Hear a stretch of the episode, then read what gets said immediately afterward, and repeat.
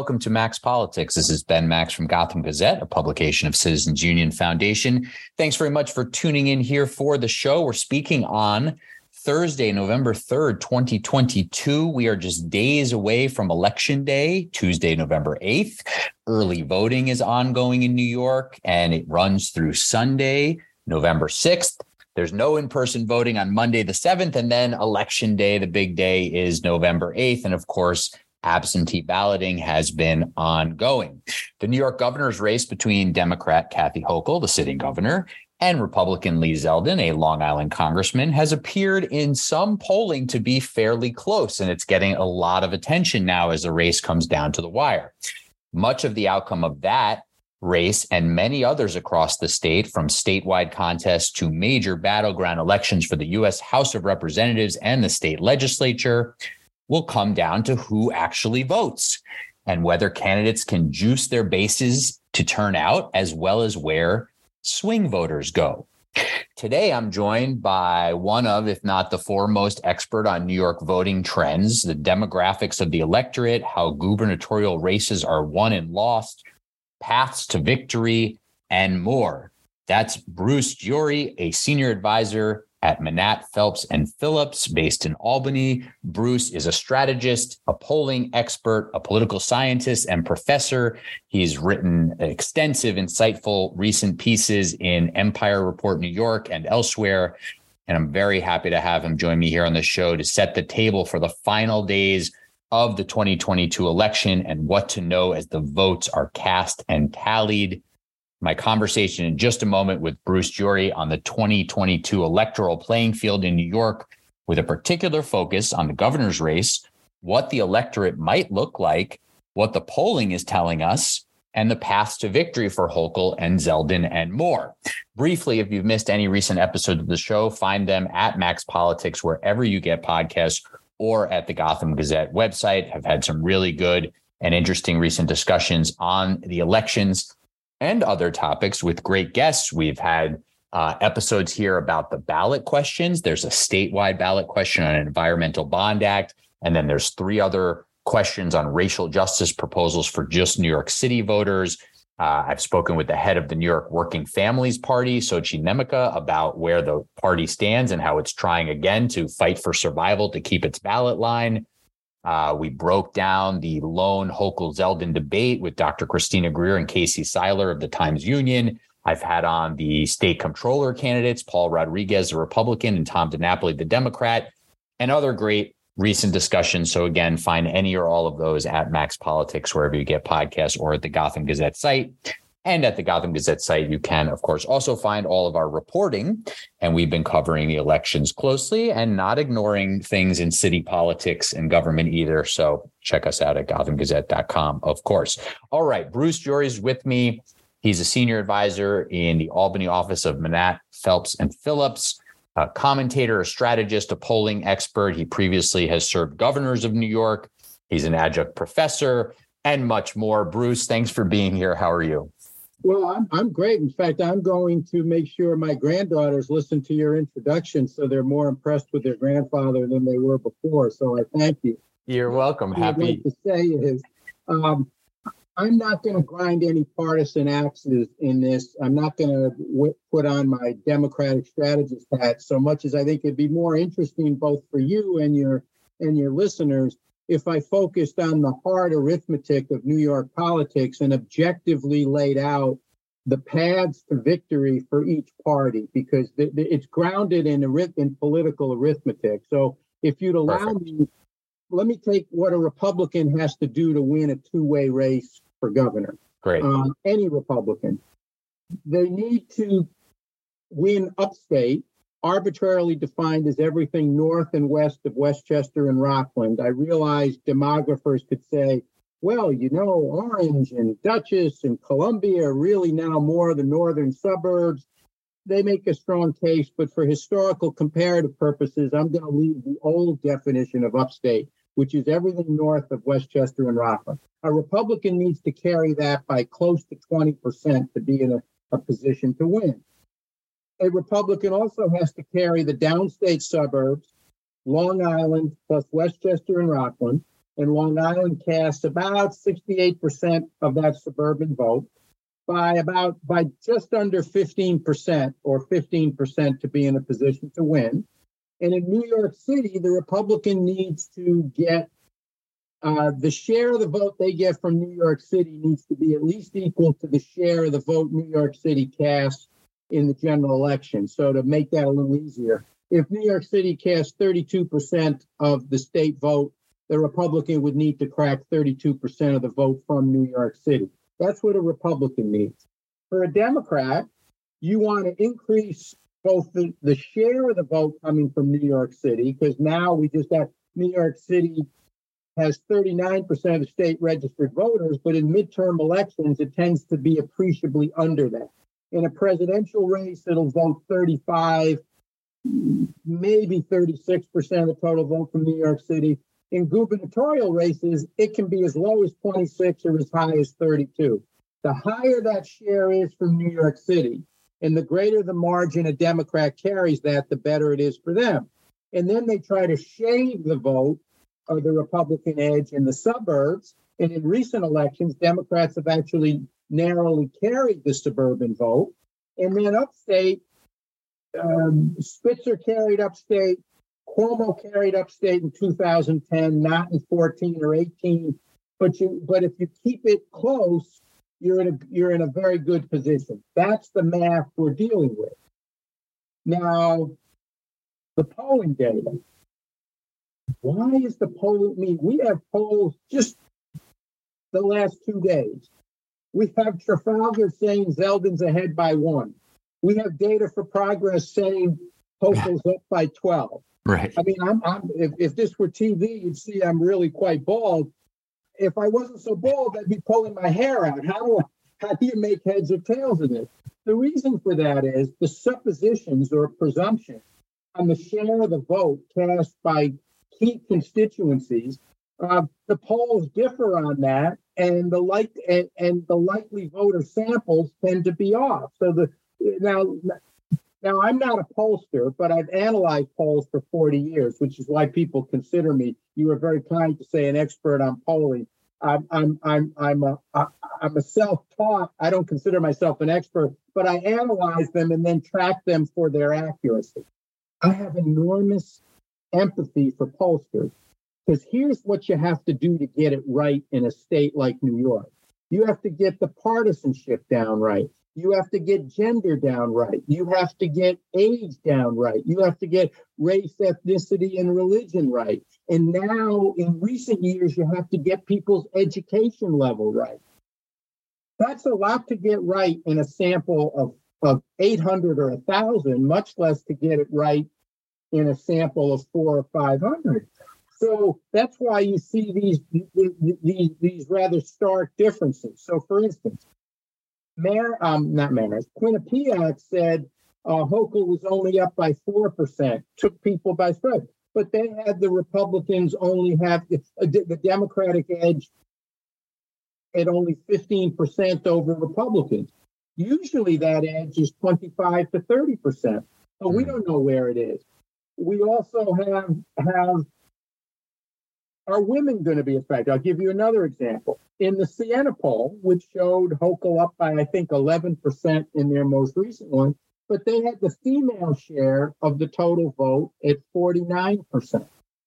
Well, for the last 15 years, women have not cast less than a 53% share of the New York State vote in a presidential or a gubernatorial election. So they were mm-hmm. now they'll say, well, but that's what came back with our sample. But that's what's tricky. When you say I'm a likely voter sample, sometimes they're wrong. Another example, and I don't mean to pick on Siena because Siena tries to get it right. In 2010, the closing poll had the likely voters, the aggregate minority vote, black plus Hispanic plus Asian plus biracial and multiracial at only 15% of the electorate. So their closing poll said Cuomo is coming is heading down towards 55% against Paladino.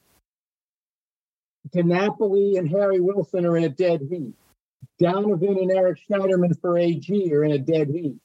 Slight problem when they opened the voting machines, the aggregate minority vote was 29% of the total vote.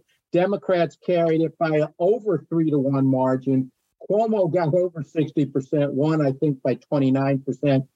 DiNapoli won by 4%, and uh, and Schneiderman by 12%. So the, the now you say, oh, that was a terrible poll. Well, it made a mistake, but they were but but it's enormously difficult to accurately gauge who is actually going to turn out to vote by asking people questions about it. There's a hmm. natural tendency to, if I'm really angry and you were a pollster, Ben, and you called me up and I said, I hate what's going on with crime and inflation, and I'm going to vote against the Democrats. Okay, I sound like I'm really going to vote. And you say, What's your likelihood of voting? Put it on a scale of one to five. I say it's 10. Forget five, it's 10. Then you, add if you ask me, well, are you going to vote? And let's say I'm, I'm a more passive person. And I say, yeah, I'm pretty sure I'm going to vote. And you, you say, well, I don't know if this guy's going to vote. Well, the, the more passive or calmer voters vote doesn't count any less than the aggrieved than the aggrieved right. citizen. So polling in this is an inexact science. Then we have some pollsters, for instance, Emerson uses something called a very likely voter methodology. I don't know what very likely means. I do know what happens with Emerson polls they tend to track older white voters very, very, very accurately, but they tend to underestimate minority voters. So, you know, when you when you distill all this down empirically and you have a sense of it, you're left scratching your head. And the mm-hmm. pollsters are so all over the place in New York this year that I don't know who to believe or disbelieve. So I'm not presuming I'm smart enough to know, but I'm not investing I'm not taking any one poll and saying, aha, Trafalgar's right, he's going to win by one, or aha, Data for Progress is right, Hochul's going to win by 12. I'm saying, let's see. And nor do I think you can average the polls and just say, oh, that helps because you could be, you could be, um, you could be uh, averaging uh, prime rib or lobster with uh, with spam and not no offense to people who like spam. I had a father who liked spam. I don't. But so you don't. So averaging polls shouldn't make you feel really any more confident in the outcome. So it comes down to turnout. So what am I? If you want to ask the, the the tipping points I'm looking for when the votes are counted, I'd be glad to lay that out. Yeah, but, but before before you do that, yes, just in terms of what the electorate might or would probably look like. Give us a little overview of oh, when yeah. you were when you were talking about the path to victory. You got at this a little, but but expand on what the electorate is likely to look at now. As part of that question, though, two other things. Yeah, one. 2018 first post Trump, you know, major election in New York, turnout was way up. I'm not sure that anything was that different other than a lot more interest and a lot more people voting yeah. in terms of what the breakdown of that electorate looked fairly similar. Correct me if I'm wrong. Do we expect? I, I, I mean, I think we expect turnout to come back down some, but say a little bit about what you expect the electorate to look at like will it look like 2018 in in the similar ways what are you how are you sort of forecasting the electorate for this election that's a very good question. And uh, I don't know, but I can know what made 2018 a high turnout election is what happens is the the um, in an in an off year election or a mid or a gubernatorial election versus a presidential, what tends to happen is younger voters tend to vote less. Single women tend to vote less, and minority voters, particularly younger minorities, tend to vote less in midterms than in presidential. That tends to hurt Democrats or make this the uh, if you analogize it to walking up a hill, that makes it a little steeper climb for Democrats in a gubernatorial election than in a presidential. What made 2018 different then is that younger voters voted not as high as they did in a presidential, but much higher than a midterm. The minority vote was up, and younger women's vote was up some. So so that helped the Democrats in 2018 when you compared it to 2014. or 2006 or going back to when Pataki was governor in like 1998 or even 2002. Now, this year, I have a hunch. Now, a hunch is less than a prediction, but more than a hope. What was wrong about, and I'll make an analogy, uh, and it's a mirror image in my mind of 2016. In 2016, we sort of knew early on in the Trump Hillary election that blue collar white men with a high school or less education were fleeing the Democrats and going to Trump. We had that sense. But the late likely voter polls weren't picking up that they were going to be that much of a factor in the election. And what Democrats did is they were nervous about that those defections amongst blue collar white men in September and October. But when the late polls came out, human nature is if I thought there was bad news and I don't see bad news, I'm going to forget about it, right?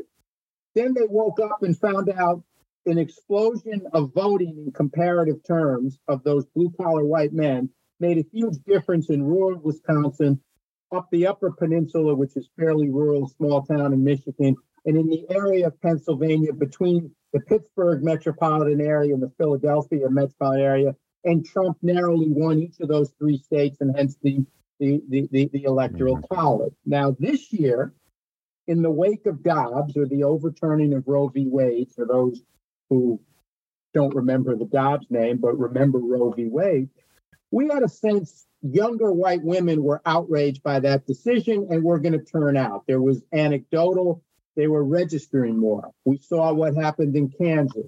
We saw what happened in the special election here in New York where Ryan beat Molinaro in the old 19th of the Delgado district and beat expectations. The polling data didn't pick it up. They showed Ryan making it close but not winning, and he wound up winning. Now the likely voter sampling is not picking up that, that these younger white women, uh, not not white, these younger women, many of them are white but not exclusively, uh, are not don't look like they're coming out in big numbers according to likely voter polls. But what if it's the mirror image of 2016? And in fact, these younger women do come out and they come out wanting to express their opposition to the overturning of Roe v. Wade and find a candidate like Zeldin, who's always been pro life, and the fact that it's going to be the opportunity for the first major party nominee who's a woman in terms of Kathy Hochul what if that changes? Well, what if that ticks up the women's percentage to 54% and leads to the sharp gender gap that Emerson picked up in their poll, where they showed men divided equally between Hochul and Zeldin, but women giving her a, a 16 point edge? That could be a factor. I'm not predicting it, but I'm watching for it. Something tells me, and and and the and the one anecdotal thing I, I point to is in the first couple days where they were tabulating absentee ballots, mm-hmm. women cast 59% of absentee ballots in New York. Now, mm-hmm. is that an aberration of just the first two days of counting? Uh, are, are, Republican women going to come out uh, on election day and same day voting or in early voting? So, you know, I hesitate to to draw too much from from early absentee or early voting trends because it's tough to to to determine the size of any one piece of pie until you know the size of the entire pie. Right. And we're not going to know that till the end. But I would be keeping an eye on that, that, that perhaps we're underestimating the women's vote here. Uh, mm. On the other hand, if older white voters are very upset about both inflation as they near retirement, that that's a worry about inflation. They're worried about crime, and maybe Zeldin gets more defections from registered Democrats than than than either Astorino got or Paladino got or Marc Molinaro got in 2018.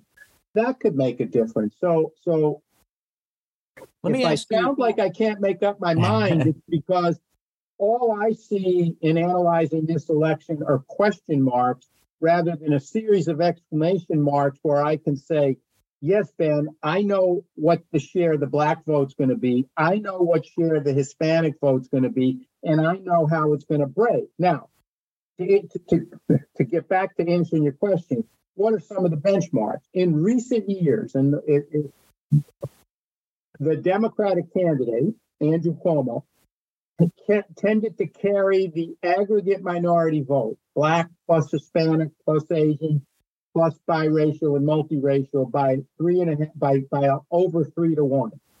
If if if and that share has been growing from 29% of the total vote to over 31%. So I'm looking, is that share at 31% or more?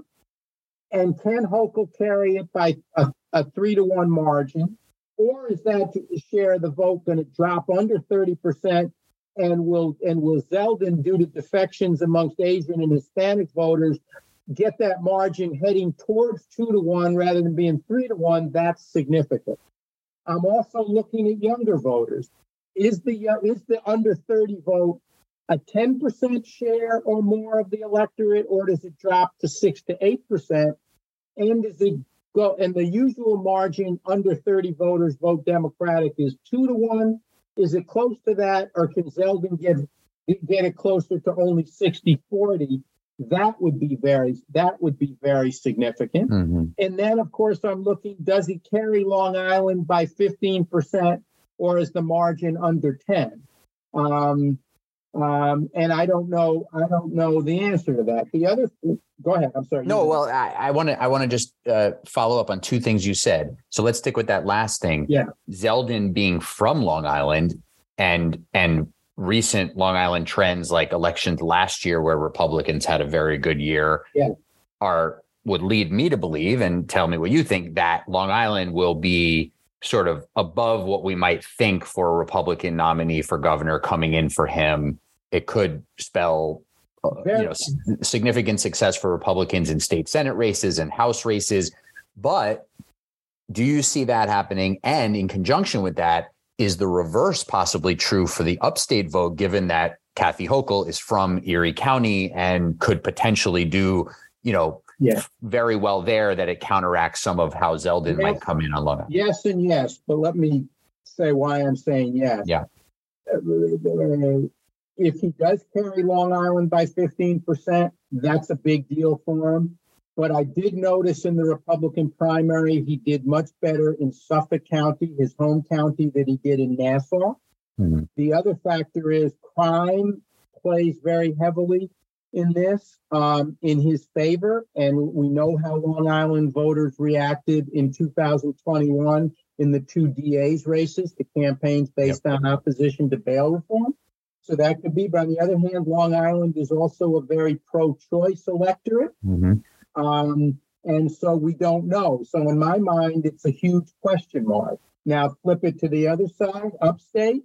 I think, I think you know, upstate. When you look at the map, it's overwhelmingly rural and small town. When you count up the votes, the large majority of votes upstate are really cast in the in in in in the metropolitan counties, both the urban center and then the extended suburbs and exurbs. So right. if Hochul can carry her home county of Erie, carry Onondaga, where she just announced a major, uh, you know, the Micron chip, you know, 50,000 jobs, largest private sector investment. Um, if she carries Albany, she can carry Broome, Tompkins, Ulster, it's tough to see Zeldin uh, winning upstate by uh, by 20%. Mm-hmm. Uh, also, Zeldin did not run that strongly in the northern suburbs, Westchester, Rockland, and in you know counties like Putnam and Orange and there. He didn't run nearly as strong there as he did in the North Country and the Southern Tier. So I think I, I think those are questions, and I and you know do I expect? But that perform that performance in the primary doesn't doesn't probably doesn't matter that much in the general, right? All the all the voters that went for Astorino and, and Wilson and Giuliani in the primary are coming out for Zeldin in general. Well, yes, but but Westchester has tilted sharply Democratic yes, over yes. the last three or four cycles. Yes. So let's say Zeldin won Long Island by by 12 or 13, which sounds good but he only but but but Hochul won Westchester by 10. And mm-hmm. remember, Cuomo beat Astorino by 10% in 2014. And and let's say Rockland is close. uh, then he probably carries the suburbs by under 10. He carries the suburbs, meaning Zeldin, but not by the 15% margin he needs. I'm not to, presuming to, that's what it is, but I think that's going that's going to be an interesting question. To be clear, even winning Long Island by 12% would be a, a significant showing for him. Is that correct? Right, I mean, right. But the suburban vote it comes usually comes to about 24%, percent mm hmm and upstate vote usually is between 42 and 43%. So let's say she she lost upstate by under 10. That's a huge only under 10. Right whereas Cuomo lost upstate by a solid 10% uh, uh, in 2014, uh, that'd be a huge blow to Zeldin's chances of, of actually winning. I don't know the answer to these questions. Right. But I do think we know there is something peculiar about this election that may be worth your your your thinking on and your re- and your uh, listeners thinking on. Mm. In recent years, yeah. independent swing voters have tilted sharply one direction or the other. In 2006, for the Democrats, the anti Iraq war.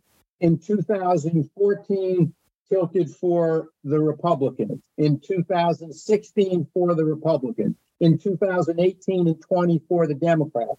So it shifted, and it doesn't tend to shift at 52 48. It tends to come close to double digit. This year, the swing voter, I think, this year, my back of the envelope calculations is the swing voter this year is made up of conservative Democrats, moderate Republicans who, when I was a young man, which means a long time ago, we used to call them Rockefeller Republicans, more affluent, highly educated, pro-choice, pro-environment Republicans who were who, who didn't like who, who were fiscally conservative but socially liberal or liberal on social issues and true independents, not the independents who lean Republican or lean Democratic. And I, my back of the envelope calculation is that that that that, that trio of conservative Democrats, moderate Republicans, and true independents is about 15 to 20 percent of the electorate.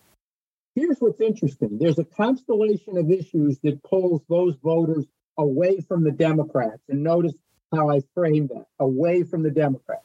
That's the increase in crime, the increase in inflation, and the resulting economic insecurity. When those voters are focused on that constellation of issues, they tend to swing against the Democrats. When they're focused on the overturning of Roe v. Wade, gun safety, and they're they're not liking what they're seeing about political violence and one six brought back into their minds by the terrible attack on Paul Pelosi and the break-in of the Speaker's House, which has dominated the news cycle since Saturday everywhere around the country, they tend to tilt away from the Republicans. Now, hmm. in September, that was helping the Democrats because the focus was on gun safety in the wake of the of the Buffalo massacre and the Uvalde tragedy.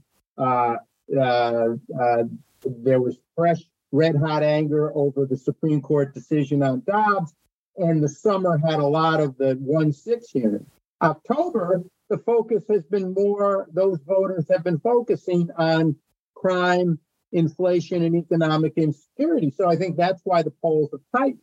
I consider the last this last two weeks of the campaign to, to be almost a tug of war between Hochul's Democrats and Zeldin's Republicans over which lens, to shift metaphor, those same swing voters, we're talking about the same voters are capable, depending on what they prioritize, of voting. Uh, of voting, uh, and it's not so much for Zeldin or for Hochul; it's against the Republicans or against the Democrats. Right. And I don't know where they end up. So that plus plus base turnout, that's going to tell us where this ends up, and that's why I think there's so much confusion because we're seeing contradictory signals in the focus of both the swing voters and the intensity of the base turnout. And so we don't have the usual comfort in predicting, ah, I know it's going to be an 8% Democratic win, or aha, I know it's going to be a, a, a upset victory by two or 3% by the Republicans. I don't think we know. Yeah. A couple things. One, um, the, speak of base turnout. Uh, I want to come back to. I want to come back to some swing uh, swing voter question in a minute. But on base turnout, what's the key there? Is is it basically just does can Kathy Hochul get out the New York City vote to the degree needed? I mean, is that really basically what it comes down to, and why we're seeing that urgency from her campaign a bit more? Is that too simplistic? Obviously, you already you, you at all. I, I think it, I think you're I think you're directly on point Mhm. be, because of that history. If, if minority voters that you know now if Zeldin can cut the margin amongst Hispanics and Asians, but but the last three or four elections, actually four, the the Democrats have carried minority voters by a by a three by over three to one. So seventy five percent to twenty five. but also the the the juicing up the you know typically referred to as white progressive voters of the Upper West Side of Brownstone, Brooklyn, and there then there's this this lefty corridor that's been winning all these races in in Western Brooklyn and Western Queens. Um, very important. And, yeah. and, and you mentioned you had uh, the head of the WFP. They don't love Hochul. They endorsed Jumaane, but they're very worried about securing their 130,000 votes to Right. have their party status. So whatever their hesitancy or or uh, towards Hochul, they want to. They have their own enlightened self-interest to turn Right. out that vote. The I- other I found it remarkable, by the way, and I and I asked Sochie Nnaemeka about this. You know, there's been no, you know, sort of Hochul WFP event. Maybe she thinks that would hurt her, where you know Zeldin and conservatives would maybe use it against her, but they've had no unity event. Jumaane Williams and Hochul haven't had an event together since the primary.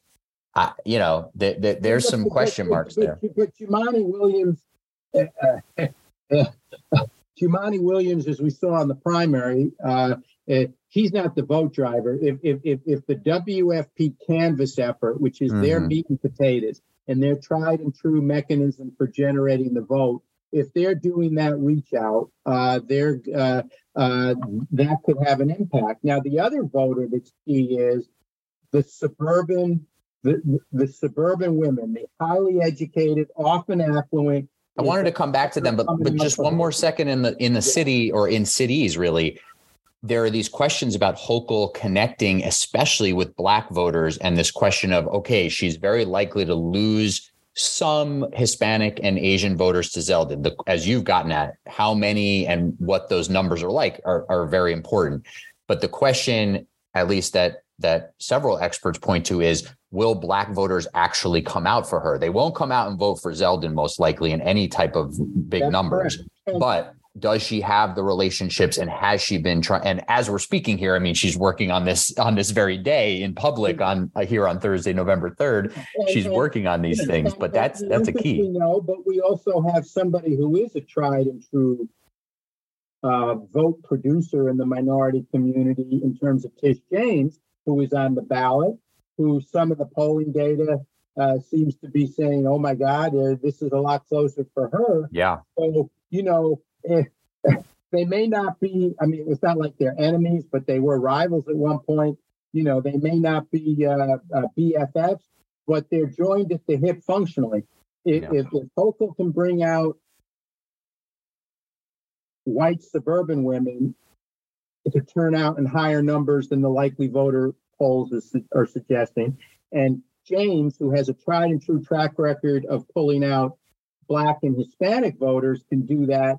My sense is what the new voters Hochul brings out will also vote for James, and the and the additional voters James turns out from the minority community will vote for Hochul. So th- that's another case of enlightened enlightened self-interest. And and you know the other thing though is everybody t- was telling me back in the primary, Hochul is not going to run well with Hispanics in the primary. That's a big problem. She's not supporting Archila. Da, da, da, da, da. She one of her strongest base votes in the primary were Hispanics. Now maybe maybe they're fleeing her now, and maybe the general election profile of Hispanic voters is different than the primary.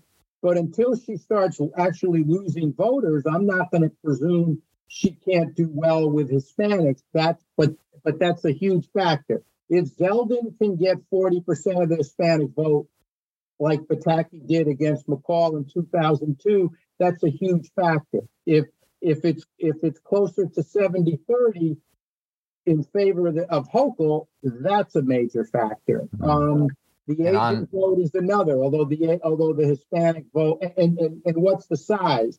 The other thing is right. the likely voter polls have a have a a chronic history of underestimating not only the size of the minority vote, but the degree to which it breaks for the candidate they prefer. I will never forget, God rest his soul, Mel Miller, who later became Speaker, chastising me in 1982 when I wrote a memo predicting that Mario Cuomo would beat Ed Koch in the primary, which is where I made my bones as a prognosticator, and I've been living off of that for 40 years. And my wife can tell you all the instances when my projections have been wrong. Ah, I won't give you her phone number, but all joking aside, I remember Mel Miller saying, Bruce, you're wrong. The polls are showing Cuomo can barely hit 60% amongst blacks, and he's only and he's 50-50 with Koch amongst Hispanics. And I said, I dare say I think these polls are wrong. And when they opened up the, the votes, he did a lot better. Fast forward, same thing 2009. Mike Bloomberg is going to beat Bill Thompson by 15 to 20 percent because Thompson is underperforming amongst blacks and and and, and Hispanics. Well, it turned out those pre-election polls were very wrong. Thompson swept blacks and got a solid majority of Hispanics, made that race a 4.7% race, not a 15% race. Year in, year out, I'll use Jumaane Williams.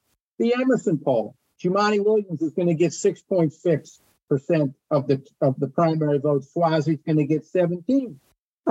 I, wrote a piece that said nonsense.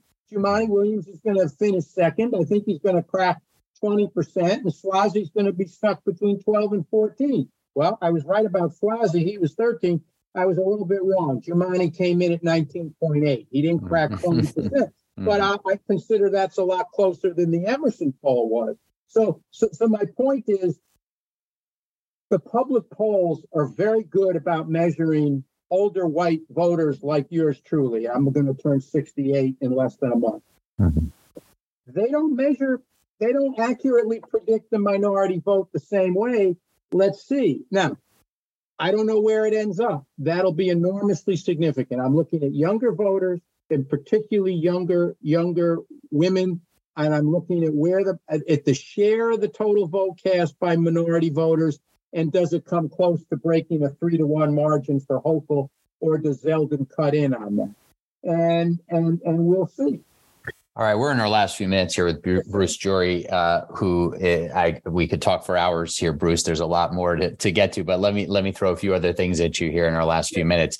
Um, the the question of sort of the mood of the electorate you've written a little bit about this yeah. um, that you know ha- have you seen anything like this? Because we have all these data points joe biden approval kathy hochul approval right track wrong track polling um, you know years of covid uh, inflation crime frustration all over the place. Democrats control all of state government. Democrats control the federal government.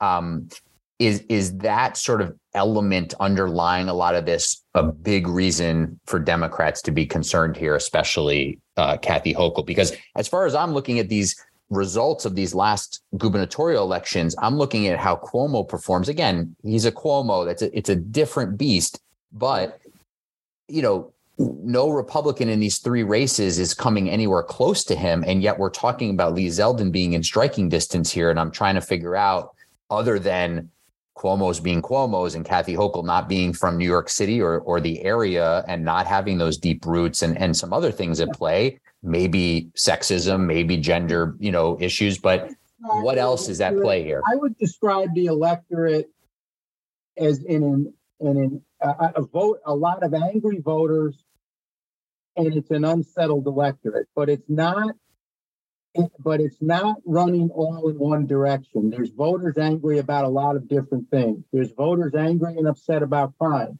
but there's also there are also voters very angry and upset about their rights being taken away in the overturning of Roe v. Wade.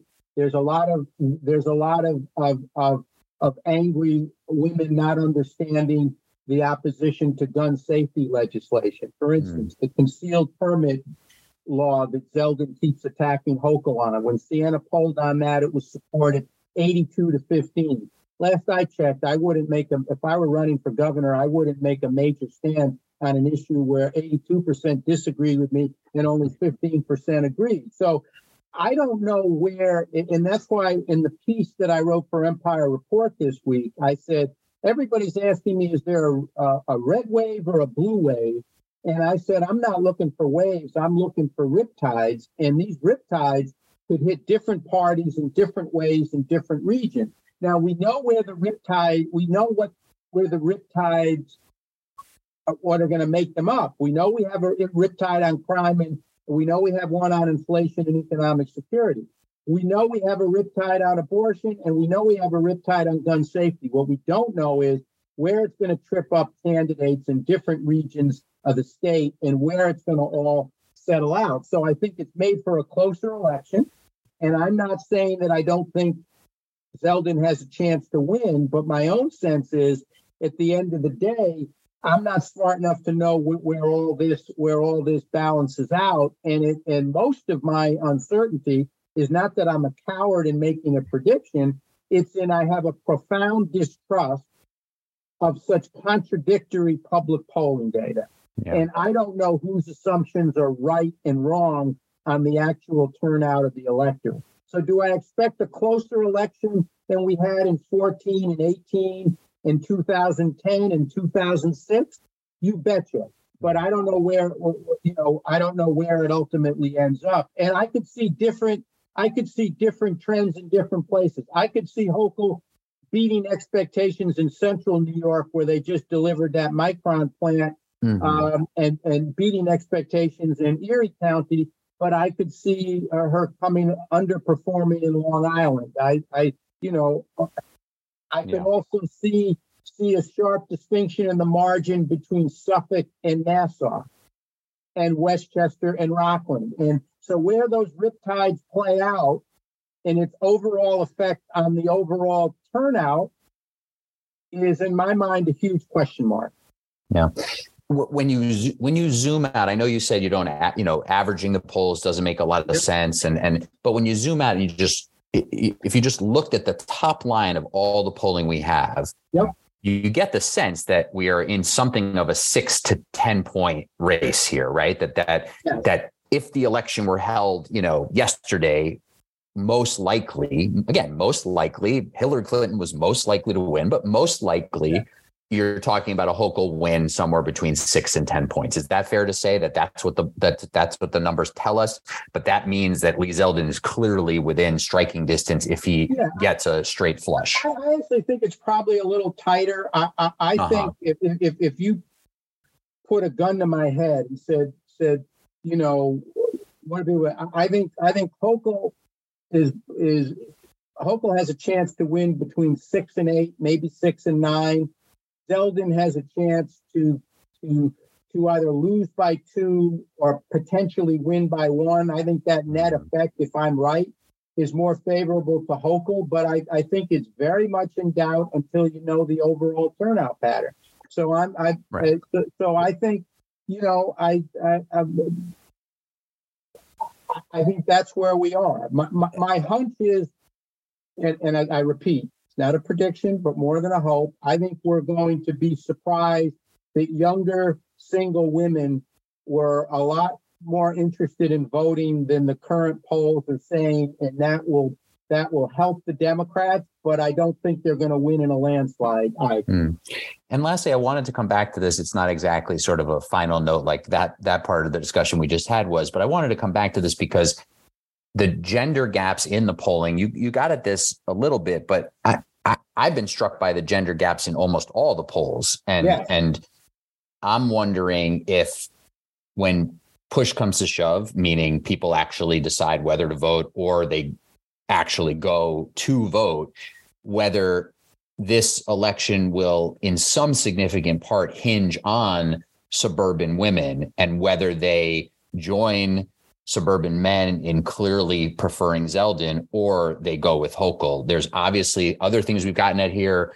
Uh, base turnout, uh, you know what what city vote looks like, people of color, a variety of other factors. But does suburban women seem like a very key vote here? I think you have just posed the wisest question I've heard in quite some time. I think that's the ball game, and and I don't presume to know the the the the answer to to where that comes out, but I think the answer will be dispositive on the outcome and the margin. Well, hey, that's I mean that's a great way to end it as far as I'm concerned. I should have should have asked a better question. I wasn't just being a wise guy. I think that's the, yeah that's the question, and and I think it's uh, and and I think we don't know the the the I I don't know the answer, but that's what I'm going to be looking at. Yeah, I mean, this, as far as I'm concerned, I've been looking at this and saying Hochul should be hammering messaging not only about protecting abortion rights, but also to undercut the sort of pocketbook other pocketbook issues i should say related to inflation and cost of living and you know they, they did the gas tax holiday but how much impact did that really have and yeah. did she really even own that enough you know why isn't she uh, selling her accomplishments more anyway a lot more we could get into but um, and, and, yeah. and, and, and the other thing that's difficult about women unlike when we break the glass ceiling when, when you know whether it's for electing herbert lehman the first Jewish governor of New York, or the or or Barack Obama or John Kennedy, the first Catholic president, or Barack Obama, the first uh, the first African American president. For some reason, women are never as vocal or like beating their chest on crashing that glass ceiling as men are. I think because women are cross tugged because they're cross tugged by their socioeconomic status, their educational status, racial, religion. You know, the only thing that defines them is not that they're women, but but but if women ultimately decide they want to vote that, that, that they want to they want to ratify the first woman governor, in, in retrospect, we'll see that as important. And I think the factor there is less going to be the older women than whether younger women uh, are the ones who who make that determination. And again, I think I, I think that's the question. I don't presume I know the answer, but that's what I think we're going to be looking at when we analyze when we do the post mortem on this New York State gubernatorial election 2022. All right. Well, we will, of course, be looking for your postmortem uh, in in wherever it might be, uh, in a variety of places. And this was um, a great conversation, Bruce Gyory. Thanks very much for taking the time. Oh, it's really been the honor. The honor was mine, and and thanks for asking such good questions. A pleasure speaking with you, and we'll, of course, uh, we'll be watching together as these final days come down the home stretch. Here, you've been listening to Max Politics. This is Ben Max from Gotham Gazette. I've been joined by Bruce Gyory, who's with Manatt, Phelps, and Phillips, and a variety of other uh, places and endeavors, including uh, polling analysis and uh, political science professor at University of Albany and uh, other things. Bruce, thanks again, and be well. Thank you.